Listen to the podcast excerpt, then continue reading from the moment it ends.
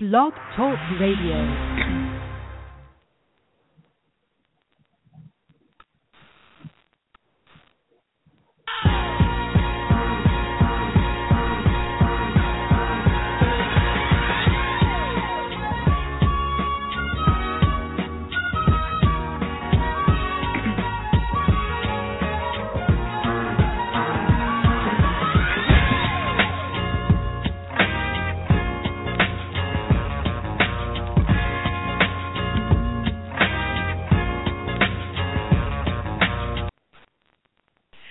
Good evening, and this is after the final bell. We are going to be recapping the day of boxing. A lot of boxing to talk about boxing across the pond, boxing in Las Vegas, boxing on PBC, boxing, boxing, boxing, a full day of boxing, and we are here to talk about it.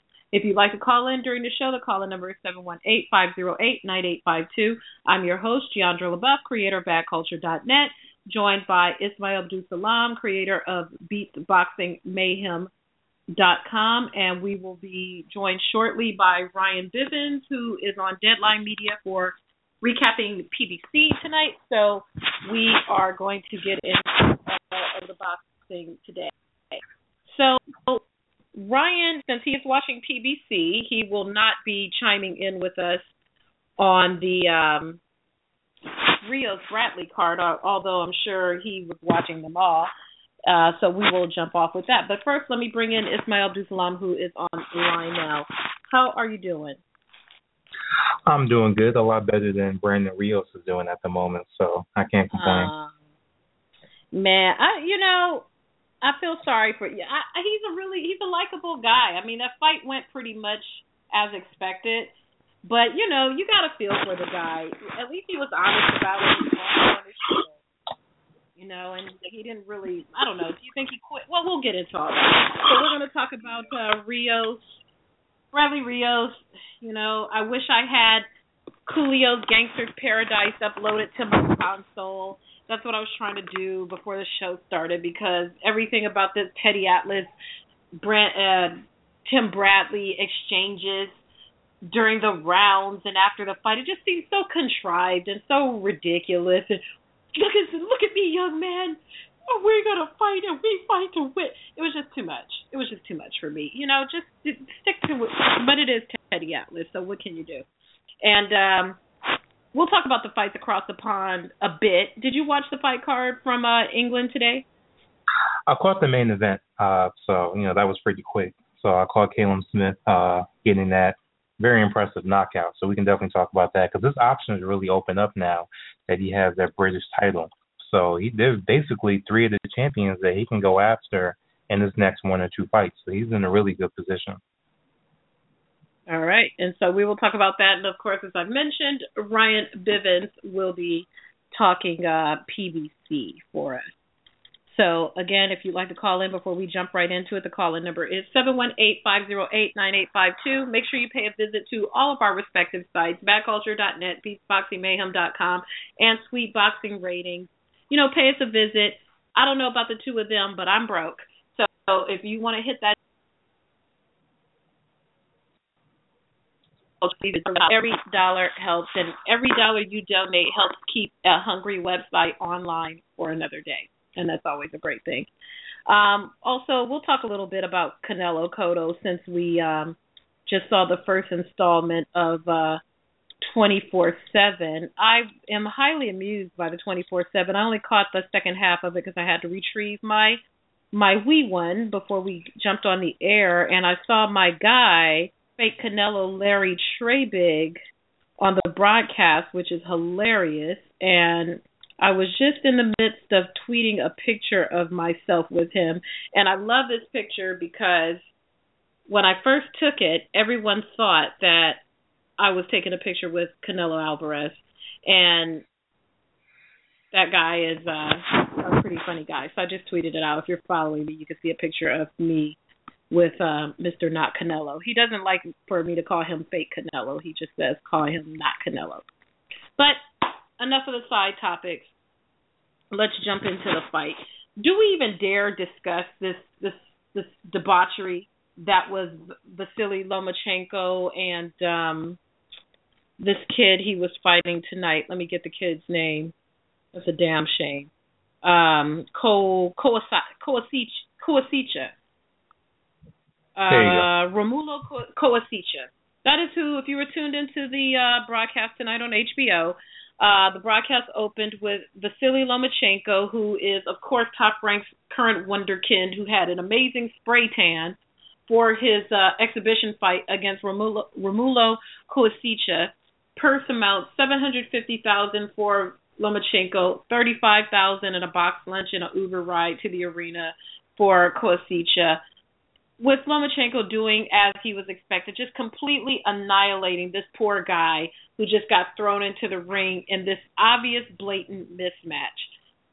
Shall we begin with the mismatch itself or the fact that time and time again we see the other side of the boxing promotional outlets decry what goes on on PBC and their very blatant, obvious mismatch mismatches, but then they give us Lomachenko versus Koasicha.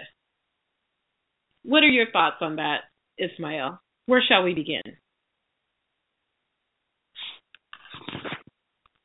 Hello?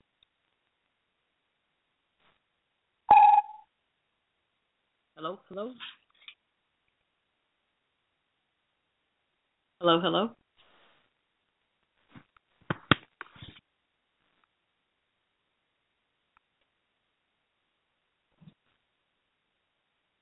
Ismael, you still with us?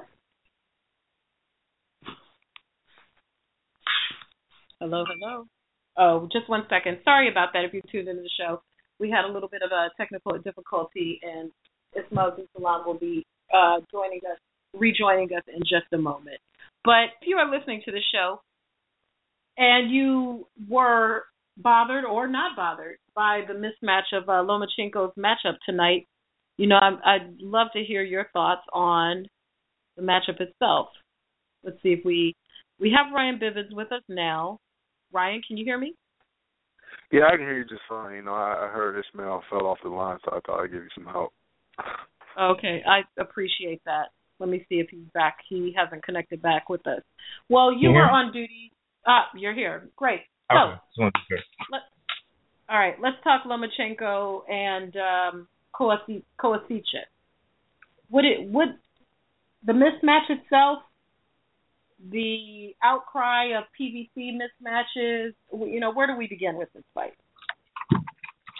Well, it shows you the difference of what a HBO cosign can do. I mean, like you mentioned, there's not much difference between uh, the favoritism that Lomachenko's been getting with some of these matches and what we see with some PBC fighters. But the big difference is HBO is backing him. You know, so you see how he was talked about during this broadcast. So he's so handsome. He has a nice tan everything he does is beautiful. He has the pound for pound belt, even though there's no pound for pound belt, but he still has it.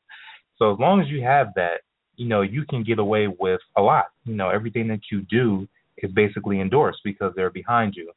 Um, it's unfortunate that a guy like Rigondeaux doesn't have that, but you know, it is what it is boxing game. It's really about a lot of different factors that go on outside the ring. Sometimes it's just about what type of nationality you have. Is your nationality one that has a very strong um, fire for boxing. You know, if you don't have that, it can make it a lot more difficult. You know, Rigondeaux is also a dark skinned Cuban. A lot of people don't talk about that. A lot of them don't get supported like some of the other Cubans do. You look at him, you look at Gamboa. You know, they don't. You just can't put them down in Miami like we used to assume and think they're going to bring in the big audience. It doesn't happen like that. You know, there's a lot of racial bias that goes on even there. So Lomachenko is just getting the benefit of what comes with the package that he has in total. It's unfortunate that other guys don't get that, but that's just the way it is in boxing. Unfortunately, you kind of just have to deal with the hand that you're dealt. Um, so really, if there's still any chance that Rigondeaux can fight Lomachenko, that's probably his best bet. Even though there's a big size disadvantage, he really doesn't have any other options. It's really his best bet to get back on, you know, premium cable and get some exposure. So Ryan, I know you weren't tuned into it. Let me just uh, get. Let, I I just want to get your unabridged commentary on this. So during the course of the broadcast, during uh, Lomachenko's fight, who's giving me the feedback? I don't know. Oh, not man, mine. Okay, well, I took my earphones out. Maybe it was me. Anyhow, during the course of the broadcast, they have now anointed Lomachenko the the pound for pound, the best pound for pound fighter, the best current pound for pound fighter. Am I getting that right, Ismael? Yes, the top pound for pound fighter in the world, according to Roy Jones and Lampley. Oh. yes. What do you think about that, Ryan? That's ridiculous. He fought one world class fighter, Gary Russell Jr., and it was Gary Russell's first legit fight as a pro. how, you gonna look? He's okay. He fought two world class fighters. He's one and one. That that's his record against you know guys that are legit. And already you're gonna rate him pound for pound number one? It, it doesn't make any sense. I mean, the top pound for pound guys, they have like like dozens and, and more of, of of you know world class fighters on their resumes. I mean, talent talent only goes so far. I mean, that, that's just a reach. Yeah, I, I I thought you would enjoy that particularly. Um yeah, I just wish you would have been on Twitter when it was said uh the first time. But at any rate, you know, an obvious and complete mismatch. The fight could have been stopped longer than a lo- a great deal before it actually was stopped. You know, what are they going to do with Lomachenko? Is he going to be the undercard guy that gets crap ass fights on top ranked pay per views?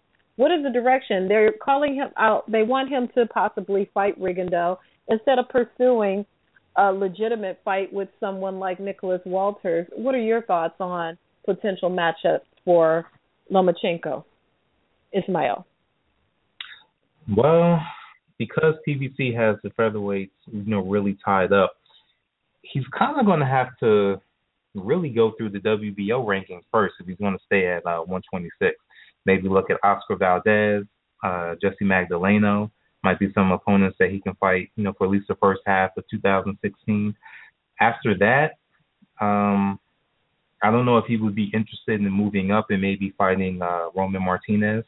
You know, he's a WBO champion at 130.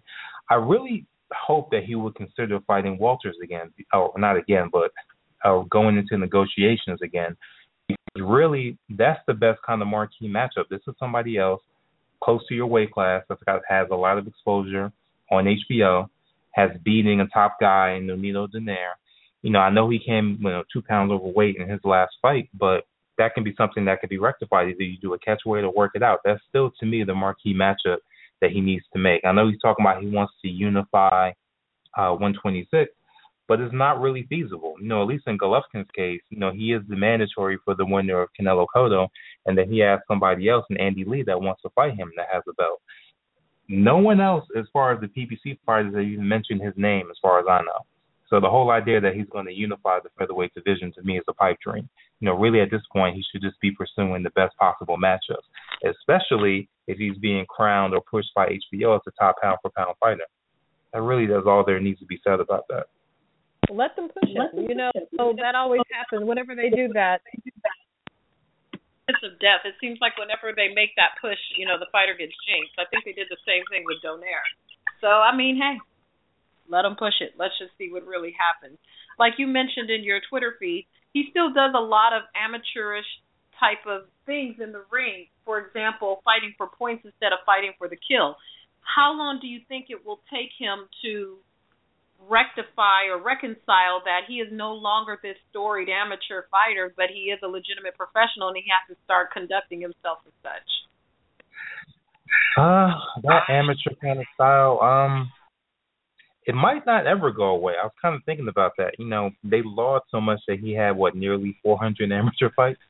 I mean, if we do see it go away, it might not happen until he's 25, 30 fights deep in his career, and then we got to think about it he might not even be fighting that long. He might not even get to that far. I mean, I wouldn't be surprised if he hangs it up around 15 to 20 fights in, especially if he's trying to fight uh, top level guys, which is what I'm hoping he's going to be doing. Uh, so it might not ever go away. I think it's kind of like a facet of his style that's always going to be there. It does make him somewhat unique, but I think it's going to be a dangerous thing if he fights somebody like Walter. You can't be throwing punches like that. You got to be throwing punches that are going to make him take pause. So we'll see if it actually becomes a detriment depending on what guys he fights. Now let's just let's take a look, and Ryan, you can chime in on this, even though you didn't, you know, it's not relevant to tonight's fight. Let's look at the the landscape of the featherweight division, where Vasily Lomachenko is the WBO champion. The top of the divi- the top of the weight division and the respective belts are Gary Russell Jr., Leo Santa Cruz, Lee Selby, Nicholas Walters. Those are among the tops. He's already fought Gary Russell Jr., so we'll eliminate him from the discussion. Ryan, how do you think he matches up against either Leo Santa Cruz or Jesus Cuellar or Lee Selby or Nicholas Walters? Of of those four names, let's just say best case scenario, there's no politics, there's no grudge match between Haymon and Top Rank and all these other incidentals that go on behind the scenes. How does he match up with the rest of the landscape? Uh, well, he definitely beats Cuellar and Selby. Um, Leo Santa Cruz, I think, can beat him. Mm. Let's see. Let's go to Twitter. I would appreciate if you gents would pose it to your respective Twitter too. How does Lomachenko? I already beat you to it. Oh, thank you.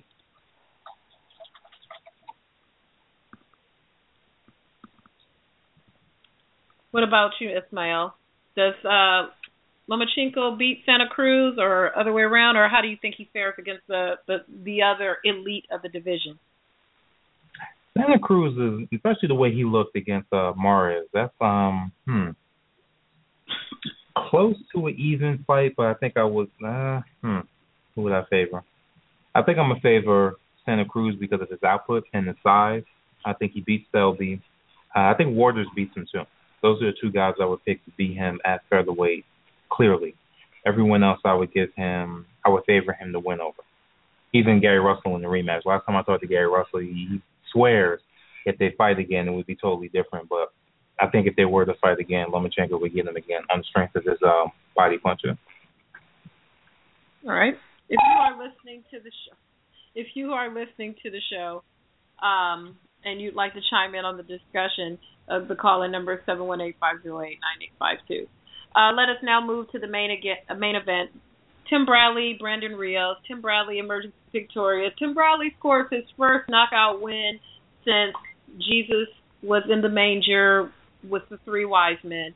Wins by knockout. Attributes all this newfound success to Teddy Atlas because, of course, Joel Diaz taught him absolutely nothing during all those times he was undefeated and winning world titles. Um, I think that just sucks the way he's treating Joel Diaz. If you're gonna split, you're gonna split. It is what it is.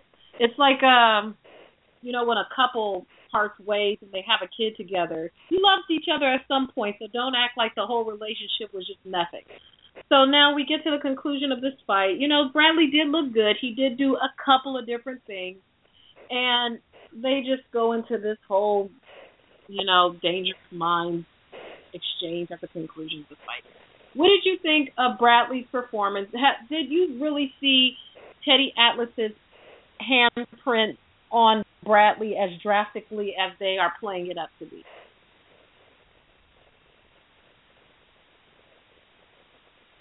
It's Ismael. Oh, we lost this Ismael again. uh, I didn't well, get to see much of the fight. Um, I only mm-hmm. caught the end, and um, Bradley, the way he was dominating wasn't really a surprise to me. I mean, Rios is just kind of a a walking punching bag, and uh, well, he put on what twenty twenty three pounds, came into the ring 100 170 pounds. That's that's not healthy. Crazy. I mean, that he, is just crazy. I mean, it's no wonder that he got stopped on body shots because the body was clearly soft. Mhm. Mhm. How does one even well, gain 23 pounds overnight? You're a fighter, uh, Ryan, and you're accustomed I to mean, I I can tell you how to gain like a little over ten because that that's that's the most I've done. Um, beats me how the hell you do twenty thirty. I mean, you I, I you, must be imagine. dead. You must be dead at the weigh-in for twenty three pounds. After Thanksgiving dinner, and that's probably about a good six, I'm ready to curl up into a coma for several days. So I can't even imagine what you eat the night before a fight to gain 23 pounds. Did he go out drinking? I mean, is it alcohol? Can is it even possible? Well, if he was struggling at the scale, he probably hasn't eaten in Oh. a week, so he probably ate Oh, everything. in there, there's another thing. Um, he might not have been really 23 pounds heavier because I, I I'm told that you know HBO and these other pre you know TV outlets they will weigh you like with your clothes on and even with your your cup on. So that that could have been like an additional five pounds or so. I'm just saying. That's still a lot possible. of weight. That's still a lot of weight. I mean, yeah, it is, it is still a lot of weight. Twenty three. You know, who knows? Maybe Brandon Rios was was being a jackass and put some weights in his pocket. I don't know. he might have, you know, or hell, they might have gone out drinking last night. You never know. But at any rate, at the conclusion of the fight, uh, Rios announces his retirement and he cries. He said he's done. He's hanging up the gloves. His body's not the same anymore. He's just done, and he's time. It's time to wrap it up. And I can respect that. You know, I'm not going to talk about Rios bad because I I enjoy him and I enjoy him as a person, and I enjoyed his fight style for what it was. You know, he's not some slick boxer and you're not going to see a big, huge chess match. You're going to see a, a guy who plods forward and leads with his head, and you know he fights in that stereotypical Mexican style. And so I can respect and appreciate him for what he was, but you know, I feel the guy. He said it's time. It's time. So, you know, did you you think he got one more fight in him, like against a Victor Ortiz, or is he done? Oh yeah, Victor Ortiz for sure, because they're both done.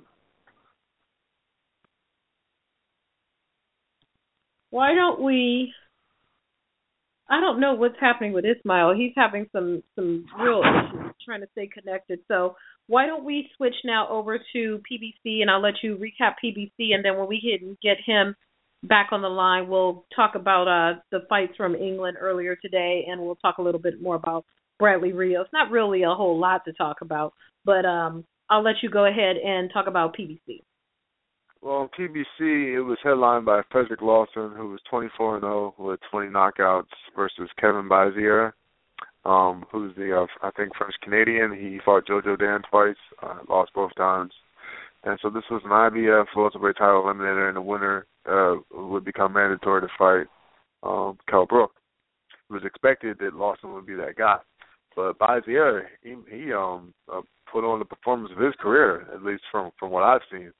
Um, they they went toe to toe in the open round, you know, kind of uh, banging on the inside, and Bizier was just the stronger guy.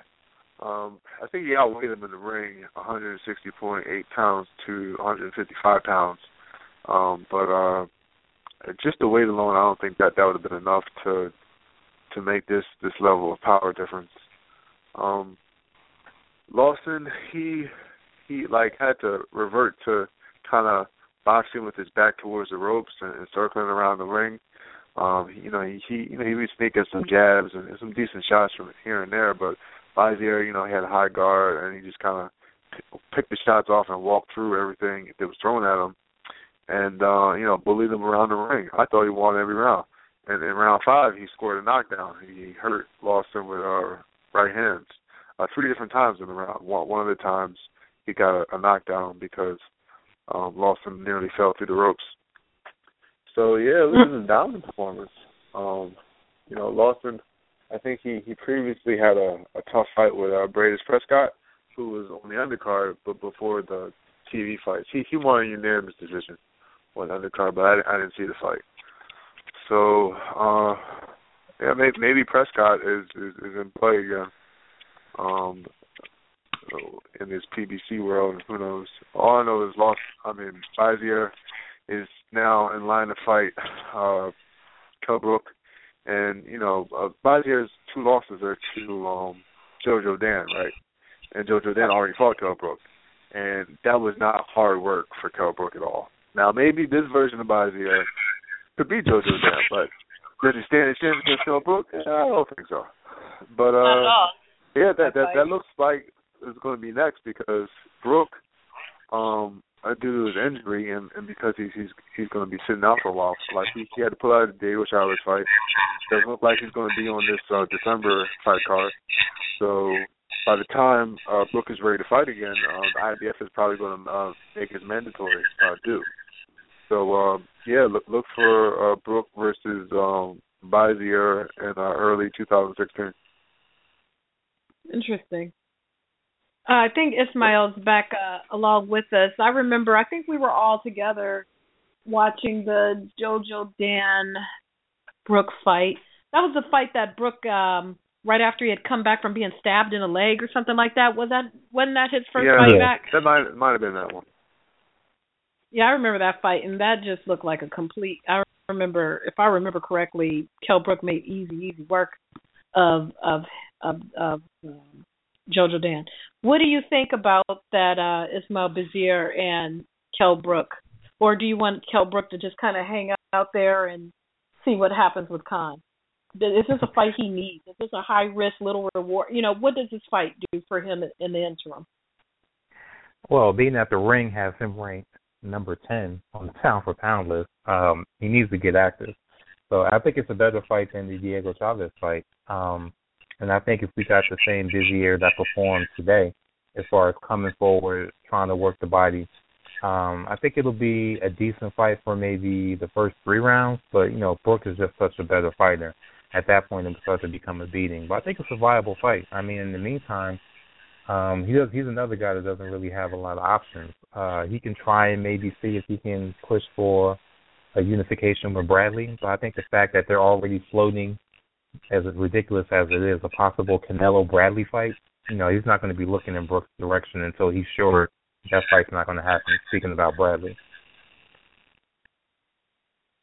All right. All right.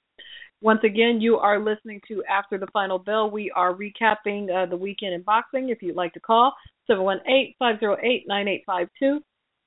Jeandra LeBeauf of BadCulture.net. Ismael AbduSalaam of Beatboxing Mayhem. Ryan Bivins of Sweet Boxing Ratings.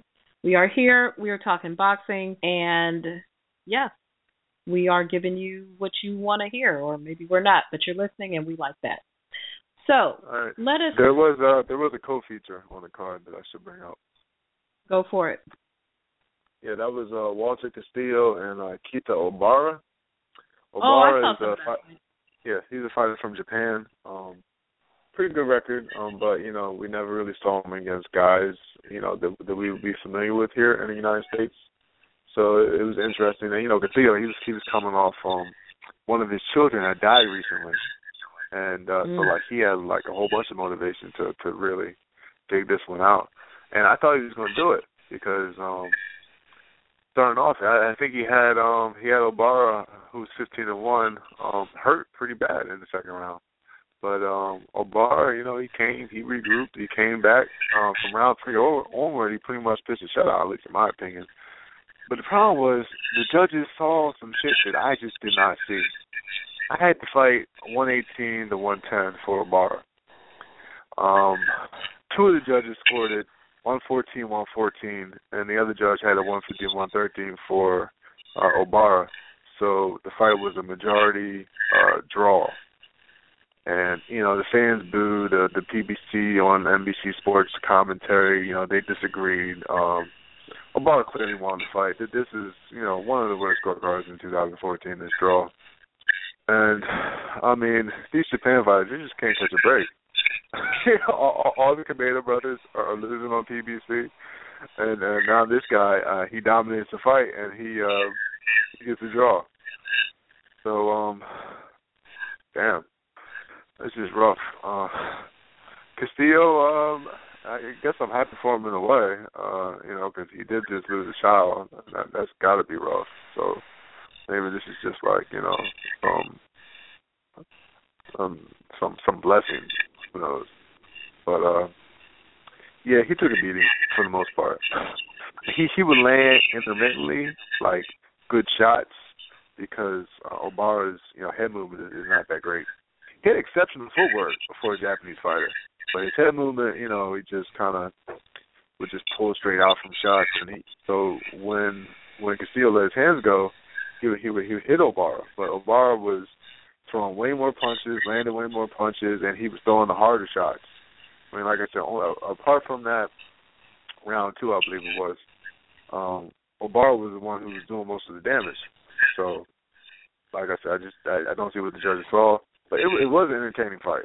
Um, not, it was it was an entertaining card. You know, it was uh, uh, both fights definitely better than the um, the Lomachenko fight, and I didn't even watch that fight. you missed nothing.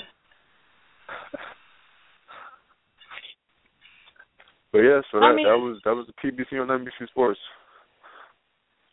And as far as um, let's see, the rest of the broadcast on the top ranked broadcast on the undercard, uh, friend of our Ruckus show, Mike Yes Indeed Reed, was on the broadcast easily. They looked really good. I thought he looked pretty good against Rondell Give 'em Hill Hubbard. I love that name. It just sounds so Rondell Hubbard, get your ass in here. I just love the way his name sounds. It takes me back to childhood. But Mike Reed looked great, looked sharp.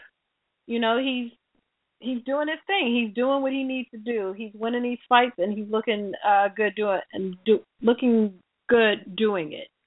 Ismael, did you have a chance to watch Mike and indeed Mike and indeed yes indeed Reed's fight? I didn't get a chance to, but I was reading on Twitter just exactly what you were saying that he was looking good. Uh, good. It stopped him, didn't he? So they were saying that it was a good stoppage. So I think going into 2016, you know, he's a top uh, prospect. I think he's ready to take that leap into, um, you know, facing a contender. So I hope Top Rank sees the same thing and doesn't just, you know, keep him, you know, just treading water and keep his competition raising up. I think he's ready for it. Definitely. Uh, the best scrap of the undercard was Marriaga versus Guillermo Avila. That was a nice, nice little fight. A lot of back and forth action, pretty pretty evenly split over the rounds, but then uh Miguel Marriaga started pulling away. Worst ring announcer ever. I didn't even know that the fight had really concluded or we got some scores or anything, but that definitely was the better fight on the undercard to me. Yo, Definitely Twitter better than- grinded that guy up. Hold on, let me get his name. I remember I, I took note of it at the time. His Poor name guy. was Bob Massman. He was the guest ring announcer for the uh I think it was the which fight was it? The that fight, Marriaga versus Mar- yeah, uh, okay, the Marriaga fight, right. Yeah, that he had no enthusiasm at all. Like he he looked like he was reading something for the first time in his life. Like completely Ever. unfamiliar. it, it, it literally sounded like and um, Miguel Marriaga, Michigan. Wait, what? It was terrible. And at first I thought, well, maybe I'm just being a troll because I am. I'm not a troll on Twitter, but I'm a troll in real life. And if you know me in real life, you know very well that I'm a troll. And I thought, well, maybe I'm just being an ass and he's not that bad. But then when Ryan Bivins retweeted everyone in his timeline who saw the same thing that I was Everybody seeing, Everybody was trolling the guy. awful. It, uh, I need some sound bites of him for the Ruckus console. That would be pretty awesome. But I just want to know how he got that job. They could have hired me. They could have Skyped me in to do that. And I would have been fantastic. I've made that about the best one was um my man Gray Johnson, who who's the editor at Box Strike. He said Bob Massman announces the fight like he's working at the DMV. Twenty four. Now the worst was at the conclusion of the fight when he was given the scores, and you know how usually they're all Max DeLuca scores the fight twenty four to forty two. Uh, Adelaide Byrd, he was just like the scores are 80 72. Marriaga. We were like, okay, well maybe it's a split draw. But he never talked anymore. And it was so bad. You could tell even Crystina Poncher and and Colonel Bob Sheridan were like, uh, they, you know, they didn't know they were supposed to start talking again. So I don't know. Don't give him that job anymore. You- Top rank, if you need me because you can't hire sweet baby Ray Flores because he does PBC, give me a call. You know, I I can be out there. I can put a nice black suit on and everything, and I guarantee I will be sufficiently better than what you had out there. And you probably don't even have to pay. Well, I wonder if they did pay him. What does a ring announcer make who's not Michael Buffer? Hmm. I don't know. I'd be- like to know, not because I count other people's money, but that's the HR and me just likes to know these things, how much that skill set costs. So again, top rank. If you need me, I got you. Call me. I'll come out and do a fight for you. I'll, hell, I'll do the first one for free. Yeah, just kidding. I'll do it for you for a reasonable rate. So anyway, yes, so that was the uh, top ranked card. Ryan held down the PBC. Ryan, did you see any of the English card? Yeah, okay. I watched the main event. That was that was the only fight I watched because I was uh, running ten miles before that. Oh, how was that? Uh, it was a whitewash. um, yeah, uh, Rocky Fielding got ran over in one round. Um, Smith, uh, Callum Smith, uh, I, who I think is deserves to be top ten at, at 168 now, based off how well they did in this fight. He he knocked him down three times, and uh, the referee just just waved it off. Um, uh, Fielding got blitzed. You know, Fielding was coming off of a win over Brian Vera, where he knocked him out in like two rounds. So like people were like you know pumped over this fight, but here's the thing: Brian Vera was shot, and the referee cheated him. like it wasn't it wasn't legit two round knockout. You'd have to see the fight to see what I'm talking about. Nonetheless, uh, this fight uh, was you know a battle of unbeaten, you know, rising, uh, I guess fringe contenders, and uh, Smith just showed he was a, a class or or more above Fielding. Um, Fielding did, uh, you know, he he, kind of recovered a little bit after the first knockdown, and it was starting to come on. But uh, as soon as he did, Callum dropped him again, and then you know that was pretty much all she wrote. Um, the, the rest of the fight wasn't competitive.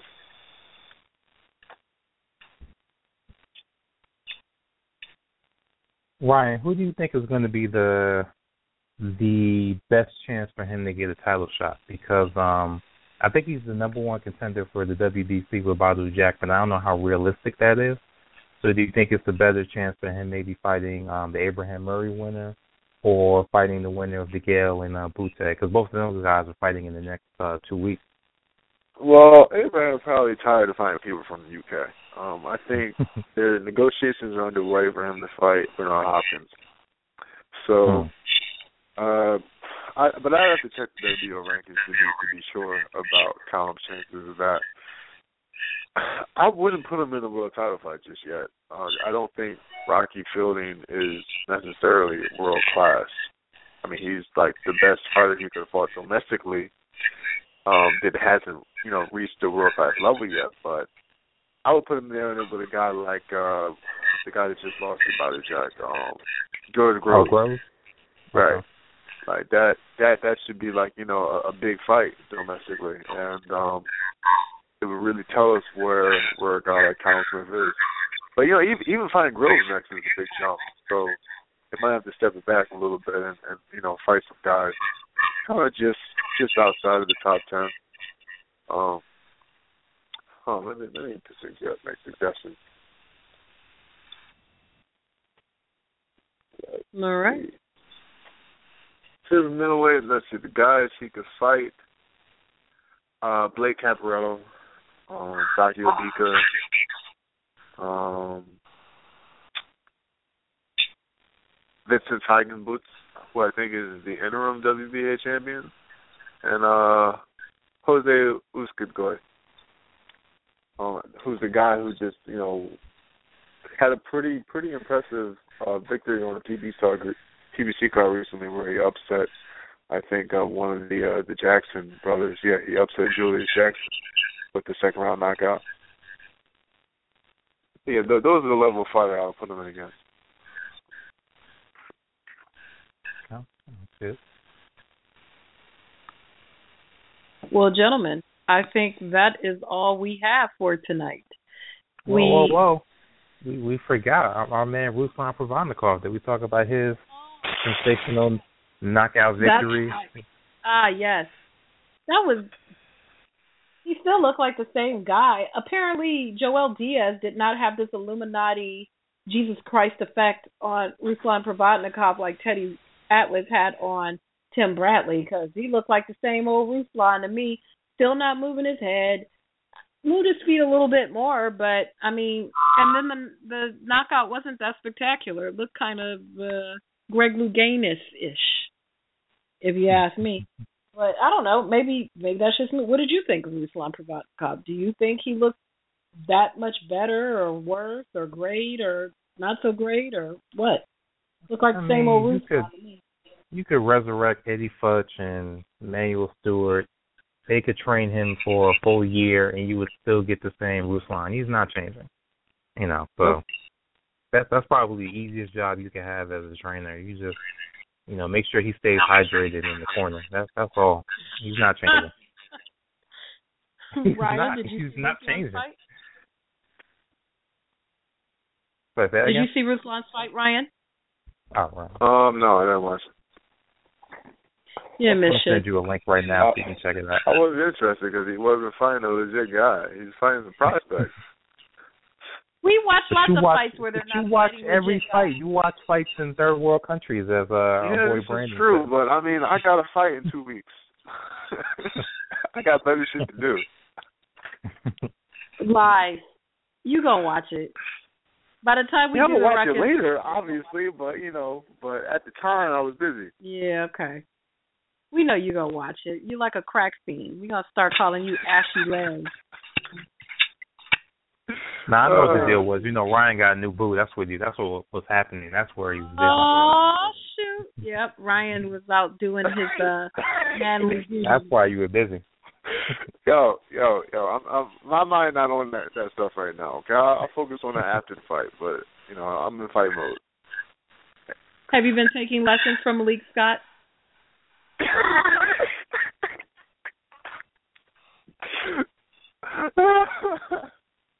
Yo, this I'm is sure not Yusuf even Mack real. I can give you haven't some, been uh, really- pointers, I just too. haven't been putting pictures up of her and shit. That's all. but uh, yeah, I've been with her for like what four or five months, something like that. She's cute. I saw the one. She's cute. Good job. Thank I you. approve. Right, no problem.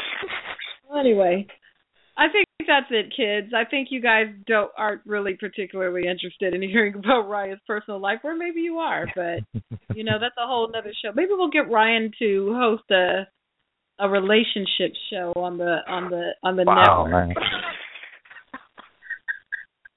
Ryan, also, I know you I like got to a disconnected for a little bit, so we talked about uh, Rios and all that. Yeah, I mean, it, Yeah, Rios before we retired. Wrap it up. Um, in all in all honesty, go ahead, Ismael. Go ahead and uh give your thoughts on Rio since you did get cut off. Oh well, I mean, this is a sport where you cannot play around. You know, you cannot cut corners in boxing.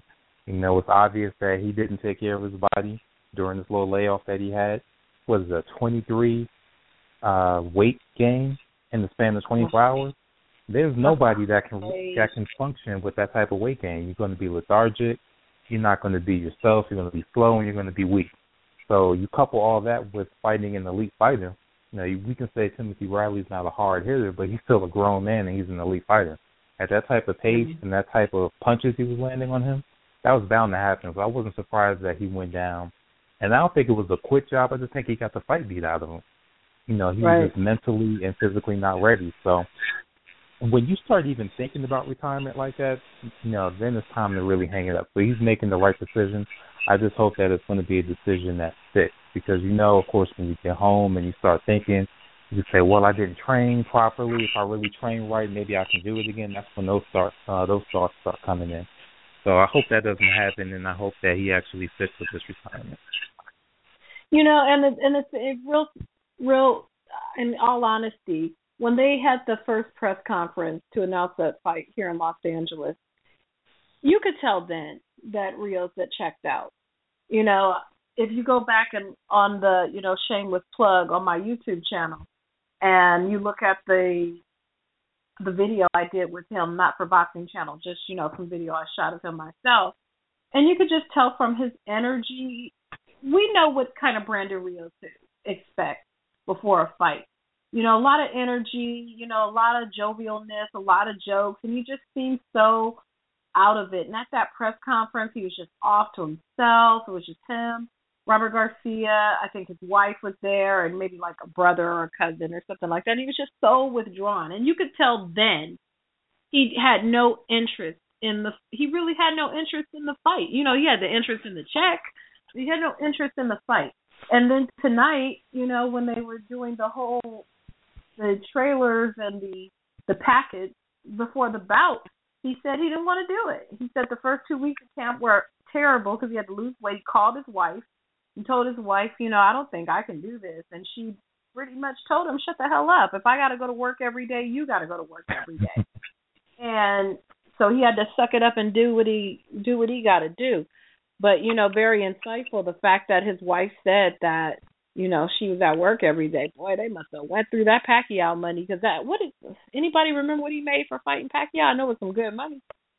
I don't know. I think I was about to say the fact that she's still working. And here's the interesting thing that you mentioned.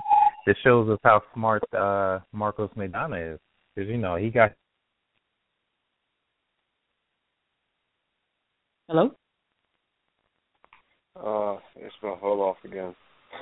Uh. Oh, there you go. Go ahead. You cut out for a second. You said Marcos Maidana, and then we didn't hear anything else after that. Oh, okay. I was saying it shows how uh, Maidana is because you know he's taking his money and he knows his heart is not in it, and he's not going to try and half-ass it and BS. And he's like, I'm retired. He's like, I made my money. I'm not motivated to fight anymore, so I'm not going to try and you know get in the ring and embarrass myself. Mm-hmm. You know, so the fact And- that he knows that, you know, just shows how uh smart he is. And we know from watching 24 7, Marcos Maidana is frugal with his money. He's Yeah. probably still Yeah. eating top ramen and driving a Datsun. you know, is out in the woods with a gun, tattooing himself and getting fat and as happy as can be. He probably he's probably living the exact same life he was living before the two Floyd fight. And he got two bites of the apple. So yeah, he can live off that the rest of his life comfortably. Mm-hmm. Yep. Yep. And that's just that money. You know, he probably still gets, you know, speaking engagements. You know, all the little bullshit money that people get after they win something.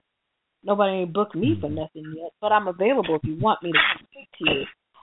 So, most of my Maidana on how to come into a lot of money and do it right. And I think I there was an interview where Rio said something like he kind of blew through the money kind of quick. That's that's yeah, man. I don't know. I Mhm. feel for the guy though. I got a lot. I got love for Brandon Rios. I like the dude. So if this is his wishes, I wish him nothing but the best. And who knows? You never know. Rios might be that guy that goes on to be like Phil Jackson and just becomes the next best thing in training. You never ever know. You never know. You can only you you ne- you just play the cards that are dealt to you. So anyway, I think that is it. Unless we have anything else to touch upon before. LRS is asking us a question. He wants to know would we prefer Bradley versus Pacquiao three or Bradley versus Canelo? Oh my God, those choices. Um, you know what? I said on I said on Twitter earlier that if Canelo Bradley happens, I would never forgive Canelo because that would mean that he would be running away from Golovkin. So Mhm. just for his sake and his reputation, I guess I need to go with uh Pacquiao Bradley. As much as I wouldn't want to see it again, but that would mean at least we would get to see. I'm assuming Canelo wins. That means at least we would still get to see uh Canelo win Golovkin fight. Ooh, here's a better question, and I'm going to throw it to Ryan. Ryan, what would you rather? Pacquiao Bradley, Pacquiao Mayweather. Oh, come on now. Hmm. Pacquiao Bradley, because uh, I really want to see what this Teddy Atlas thing is is going to do. And you know, I, I, if if Pat Bradley does beat uh, Pacquiao, uh, maybe Mayweather comes out of retirement and fights. him. What if Cotto beats? What if Cotto beats Canelo? Do we get the bat? Do we get the battle of battle tested guys with their old ass trainers, and that becomes a build up? Freddie Roach versus Teddy Atlas. Yeah, I, I, I that, that fight needs to be at a catchweight though, like 150 pounds or something. I'm just mortified at the fact that all these people are fighting for a belt and not fighting at the actual weight. There's no fundamental problem with that. You've got a middleweight title fight happening in two weeks that is not at middleweight, and then the winner of that fight will fight another guy for the middleweight title not at middleweight. Well, what the hell do we even have a middleweight division for? All right. We'll just call it whatever the fuck you feel like weighing. My God, Saw Ryan, you want to fight for the middleweight belt? Um, shit. If I make 160 pounds, yeah, you don't even have to make 160 pounds. Well, that that would be like the lowest weight of my life. well, at least since I was a young teenager. well, Smile, you wanna you wanna you wanna get a bite of the apple too? Look, man. Yeah, man. I'm gonna go to Yeah, the the next WBA convention, and I'm gonna be a champion at 168, 160, and 154 at the same time. Yes. I'm Good pretty sure they allow it if I give them give them enough money. Yeah, you get. Yeah, I, you don't- I don't think no one's ever done that. Um, been champion in those three weight classes at the same time. Ah, history. Oh wait a minute. Yeah. When, when Sugar Ray fought um Lalonde, what didn't he wasn't it like two belts at the same time, two divisions? But he had was the it middleweight title, so he Uh-huh. wait. Sugar, wait, hold on. Sugar Ray Leonard, you said? Oh, Yeah. okay. Leonard, Leonard, he had. Let's see. Oh, right. It was for, it was for the middleweight and the light heavyweight belt at the same time. I mean, no, super middleweight and light um, heavyweight. But he was he was a middleweight champion then. So He already he was. Still, okay. and it was such a bogus fight. I mean, come, come on, you, you you drain the light heavyweight champion down to, to 168 so you can fight for the vacant 168 pound title. I couldn't believe they did that shit. Star power. You got that name, you people can do whatever you want. I mean, we see it now. It was no different in the eighties. You know, people talk about how how Mayweather, you know, gets over on the system. Sugar Ray did that shit way worse, and I, I, for some reason, he gets, years later, he gets a pass for it. And uh I don't know, man. Um, yo, he, he did he fight Duran, uh, Hagler, and Leonard? Yes, he did fight. And hey, hell, he fought um my man uh Benitez, too. Benitez too, right? Yeah. Uh, so yeah, he fought what four great fighters there. And but you know, apart from that, uh, a lot of picking and choosing, a whole lot of picking and choosing, and most of the time you pick nobody. so that, that's all I got to say about Sugar Leonard for this show. So we, we really yeah, I see, I see you're a big fan.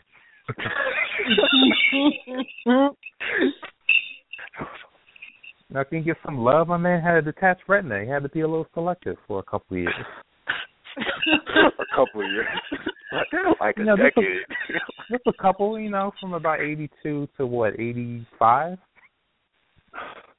Well, you you also got to include, you know, his his stints in retirement, because that that that was pretty much, you know, choosing, you know, not to fight because he was worried about what would happen if he did.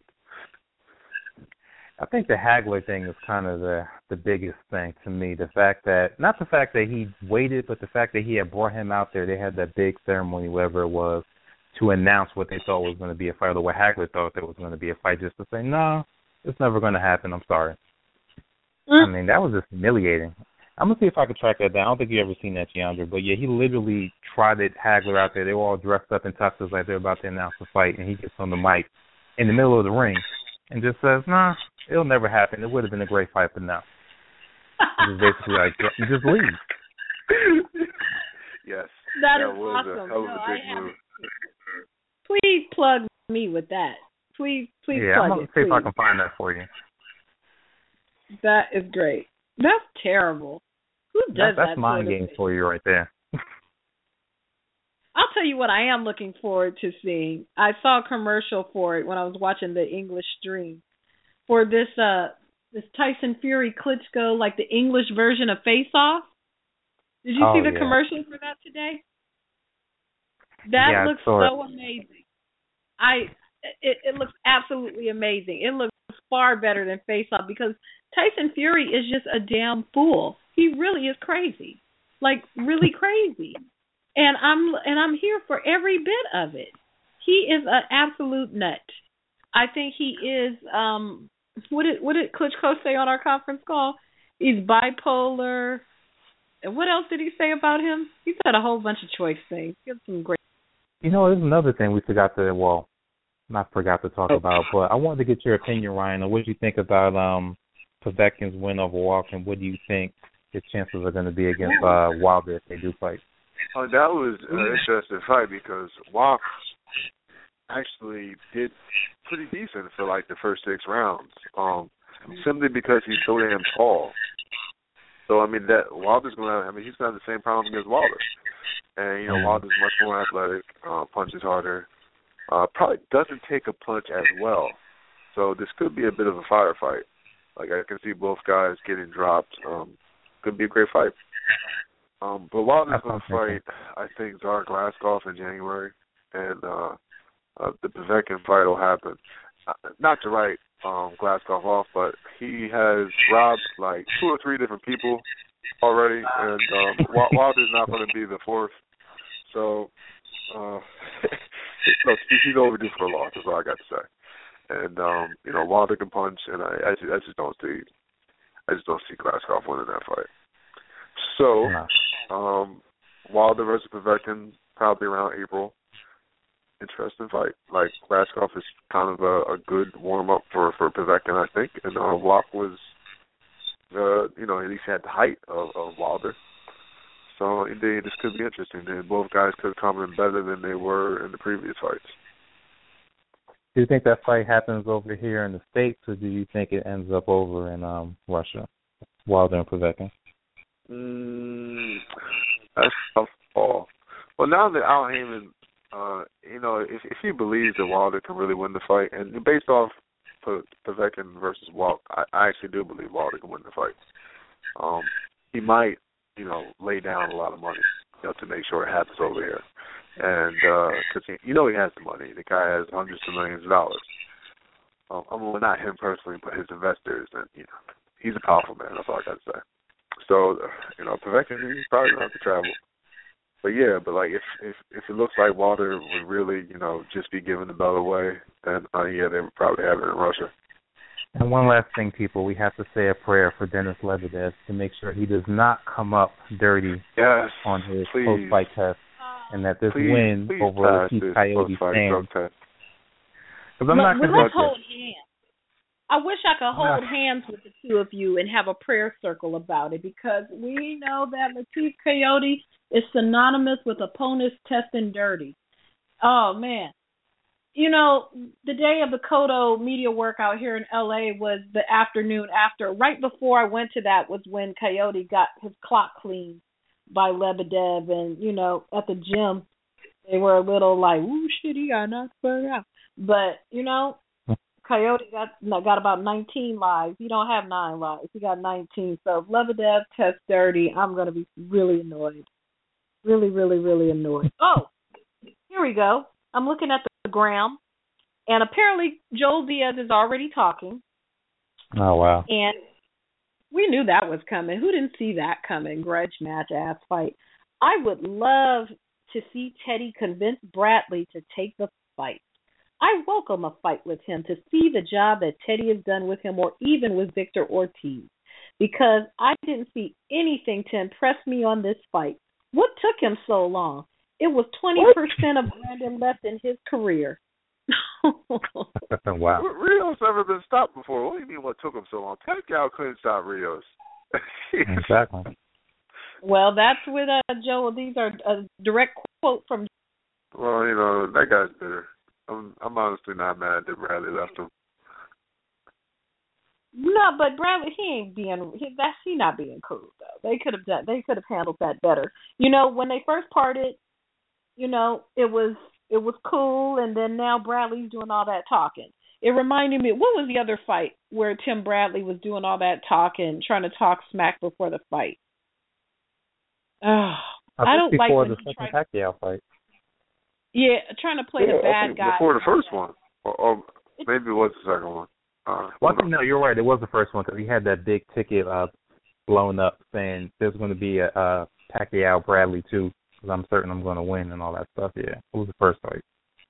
Yeah, the, the bad guy role doesn't suit him because he's just not that guy. That's just not his personality, and it just seems contrived when he yeah, does it. so, so since he's not that guy, and Pacquiao's about to retire, and the other top future welterweight at top rank is Terence Crawford. How the hell do you Mhm. market that fight? Crawford Hmm. Pacquiao? Oh, Crawford versus Bradley. Because Pacquiao, Pacquiao's not going to fight Crawford, and he might not fight Bradley again. Who knows? He, or he, and either way, he's going to retire after his next fight. Probably Bradley's probably going to stick around, and Crawford's definitely sticking around. So you, you figure they're going to eventually fight. Let's see. Maybe they'll do. Maybe we'll get Pacquiao Provodnikov, and we'll get. Let's see. Let's uh. just let's just do some weird stuff here. Maybe we'll get we'll get maybe we'll get Crawford Vargas, and we'll get Pacquiao Provodnikov, and we'll get Bradley Canelo or Cotto.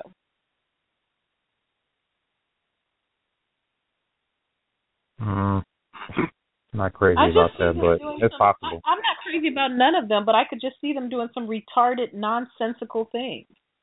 And where's Amir Khan? And he's still going to be the bridesmaid. It might work out in his favor this time around because the pickings are kind of slim as far as marketable matchups. But um, mm, He needs it to go on we're talking about. He don't know how to keep his mouth shut. Well, now that um Eddie Hearn is is PBC England, they might as well go on and make that Kell Brook fight. Huh. yeah, they should.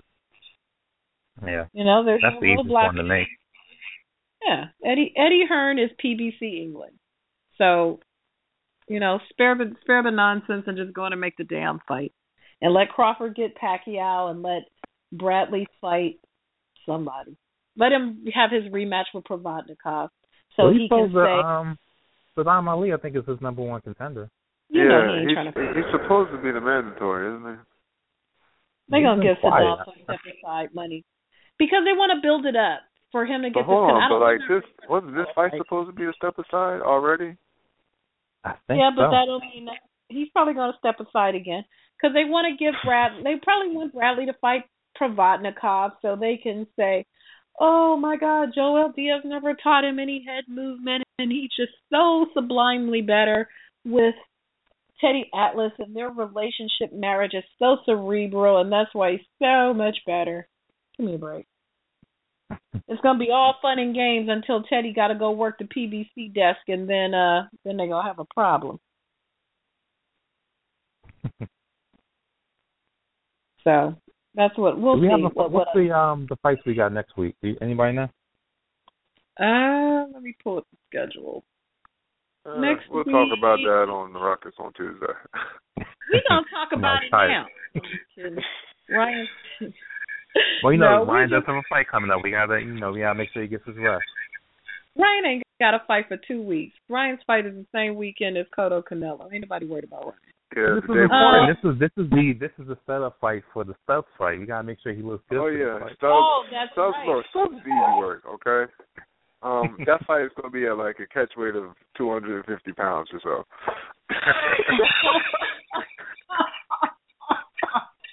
so, so um, I'm basically going to show up at my walking around weight, so like at like around 185 or so. You know, um, Stubbs. Uh, yeah, I hope he makes weight. Ryan Because, Bivins, I um, hate you. if but if he, if he don't make weight, I'll fight him anyways. It don't really matter. Because all I got to do is dance around the guy, and after about a round, he he he he's just gonna quit on the stool because he's gonna be tired of chasing me. Oh my God. Hey, oh, uh, hey, uh, what you call it? Fights next week. Bermane Stiverne fights next week. and I'm pretty sure it's not gonna be on TV, is it? No, it's on Showtime. Frank Galarza is headlining. Bermane Stiverne's on the card. Gervonta Oh, wow. Davis. Yeah, yeah, yeah, yeah. It's on TV. And then, um, no, that fight's not on TV. None of these are on TV. And then on the twentieth, uh, they must have taken Glenn Tapia off. I thought Glenn Tapia was supposed to make his middleweight debut on the twentieth. That's what he told us. But I don't know. Maybe Cotto got pissed and fucked him up after giving him that mouth under his eye during training camp. Cotto might have I'm taken him interested in to see how uh how he looks after that thorough fight. Oh, he probably gave him a a what? disaster. I mean, man, look at the video. Look at the look Cotto gave me in the video. Uh, you know, he looked at me like, "What, girl?" Until he saw that I asked him a legitimate a legitimate question. Then he looked a little friendlier. Hey, Miguel Cotto. Um. So I don't know. We'll see. Our guy LRS said that today Amir Khan was sitting next to Eddie Hearn at the fight tonight. Hopefully, they're talking the Brooks fight. I hope so too, because that fight makes sense and it's a good fight. I would enjoy that fight very, very much.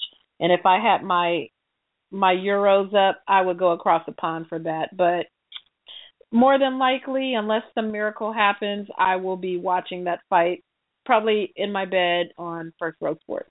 Shout out to stream, but you didn't hear that from me. So yes, we we we will see what happens with that. But I wish I could travel across the pond to go see Amir Khan versus Kell. Is it Amir Khan versus Kell Brook or Kell Brook versus Amir Khan? Uh, I would say Khan first because he, you know, he's been around a little bit No, longer. Khan not first. Khan is not world champion, okay? I don't care if he's the more famous guy. He hasn't done anything significantly at welterweight. You gotta list Brook first. I mean, that's just disrespectful. So we're- we're not giving them credit for the the Devon win. That doesn't mean anything now. De- De- Devon, Devon Alexander recently lost to this guy named Aaron Martinez. In case you, you forgot, um, That's because Khan ruined him, right. destroyed him. Hey, hey, hey. What about Cotto versus Martinez? Cotto was the A side and Martinez was the champion. Uh, yeah, well, that's because it was Miguel Cotto, okay, a very accomplished future Hall of Fame fighter. But Mir Khan better not even get on the ballot for the Hall of Fame. Oh, If he oh. does, Amir I Khan is a three division world put him on champion. What are you talking about? right. What'd you say? I said Amir Khan's a three. Was he? Is he a three division world champion? Wait, when did this happen? Well, hold on. Let me make sure I got this right. Didn't he? He won a title at lightweight, right? And now I thought, he I never thought he won won a title at lightweight. He won it at 140. Ah, let me check He real quick. I, I he won, swore uh, he won a welter title at lightweight. title. He won at super. He won at welter. He won at super lightweight. And let's see. See if he won a lightweight one. he did. He He didn't won win at welterweight. He Yes, he did. WBC Yes, he did. silver champion. He won a version did win of a the champion at lightweight welterweight. He won the count. WBA lightweight title. There you go. WBA saves the day Wait. again. Three division Wait. world Yep. champion. WBA like when did he win the WBA lightweight title? That never happened. No, I'm no. He Uh, won the WBA international lightweight title. He, won, in the, two- the WBA super lightweight title. He never actually won a world title at lightweight. I said look, I said a was- version. Yes, he did. Yes, he did. He won the vacant WBA international lightweight title against. The international. That's not a world title. it's a version of the belt. It's not a version of a world title. At the end of the day, Khan was trying to be lightweight world champion. Then he got knocked the fuck out by Breidis Prescott in less than sixty seconds, and then he moved up in weight. Yeah, yeah. Well, actually, Breidis- he did fight Barrera, I think, two fights after, but that was Yeah, like he- a he beat shot Barrera. to pieces, a shot Yeah. to pieces version of Marco Antonio. A Antonio win over Barrera. a win over a Hall of Famer, nonetheless. Right. That's right. you know what? And right after that, he followed it up with a win over Kotelnik. Another solid win. No, that actually is one of his more impressive wins. Kotelnik. It is, it Kotelnik really beat Alexander, and he he beat uh, Marco Maidana too. That was Mhm. um, he was a pretty good fighter. It's a shame he had to retire. I think he had like back problems or something. and let us not forget, Khan does have a win over Maidana too. Yep. Yeah, yeah. Uh, Joe Cortez saved his life against Maidana. That- And that. He's not giving Khan no credit. Khan accomplished. was going to get knocked out. Cortez had to tell Maidana to stop hitting him so hard. Oh. Well, I don't know. I don't know. My he did go to distance with Maidana, and Maidana lost a point. And and I know you said you want to put Brooks first, but also if we look at resumes, we gotta say Khan has a better resume. Yeah, better True. resume overall because he's fought in different weight classes. At 147, no, he, he's not. Not you know he does not deserve to rate higher than Brooks in any regard whatsoever. Devon Alexander is the best welterweight one, and that doesn't really count for anything anymore.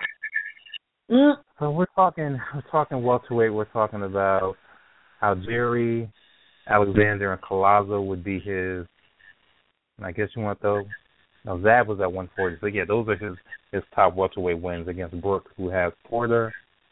Who else would we put up there?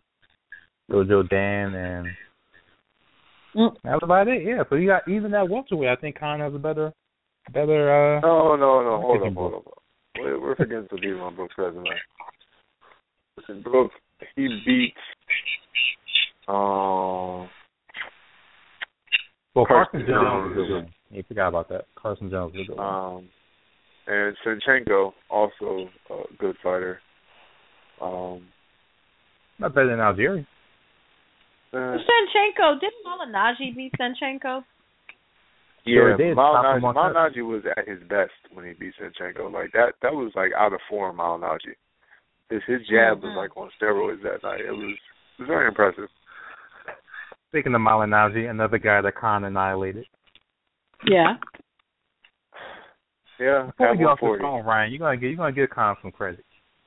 I'm gonna give him credit at 140. He was he was a top guy back at 140. At 147, not so much. I mean, he damn near got knocked out by fucking uh um uh Riley?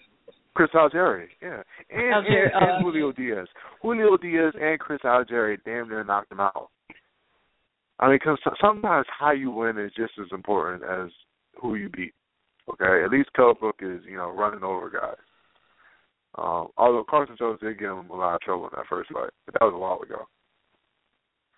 Yeah, that was like what three or four years ago. Seems like Like in it. 2012. Mm. Yeah.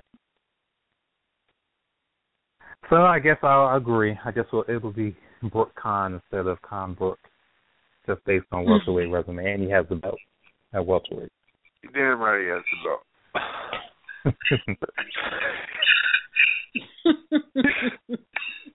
So, All I, I, right. I really care. I really don't care if it's A side. As long as Brook uh, knocks Khan out, I'm happy.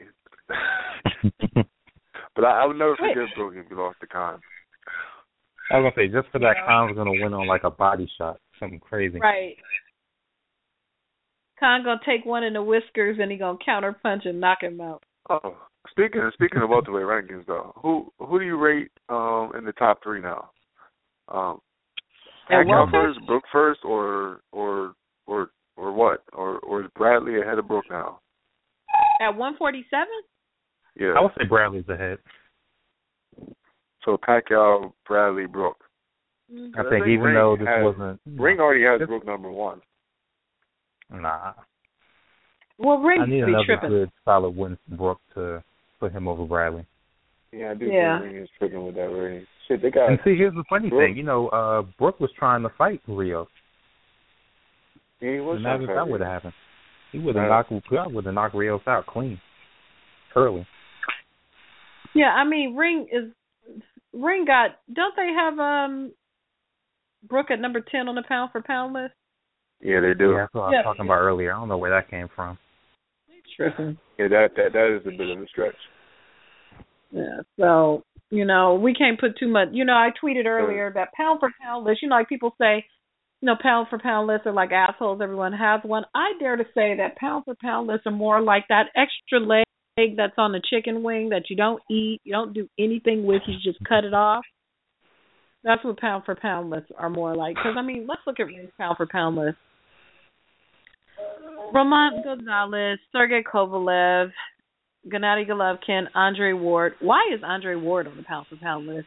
He, he, okay, I'll even justify keeping him, but at number four, okay. Rigondeaux, Klitschko, Hey, hey, on, on, the TFC pound for pound list, Ward is number one. Enough said. Terence Crawford, Manny Pacquiao, Yamanaka, and Kell Brook.